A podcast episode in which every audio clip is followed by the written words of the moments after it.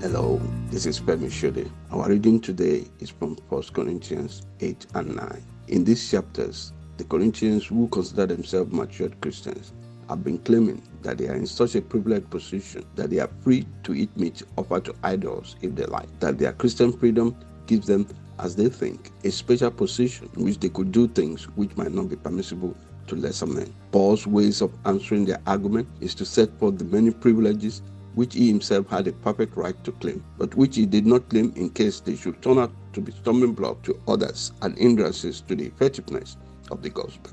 He uses two arguments to prove the reality of his apostleship. First, he claims to be an apostle, which immediately set him in a very special position. Paul asks them to let go of their right to eat meat sacrificed to idols, even as he has let go his own right as an apostle.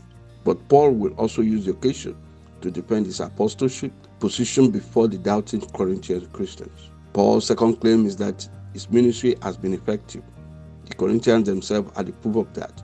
He calls them his seal. The very fact of the Corinthian church was the guarantee of Paul's apostleship. The final proof that a man himself knows Christ is that he can bring others to him. The reality of a man's Christianity is best proved by the fact that he helps others to be Christians. Paul was willing to offend people over the gospel, but he wanted to offend them only over the gospel. Run in such a way that you may obtain it. Paul tells us to train and compete as Christian athletes who really want to win. Without effort, nothing can be won in a sporting event. Paul made sure that his body was the servant and his inner man was the master.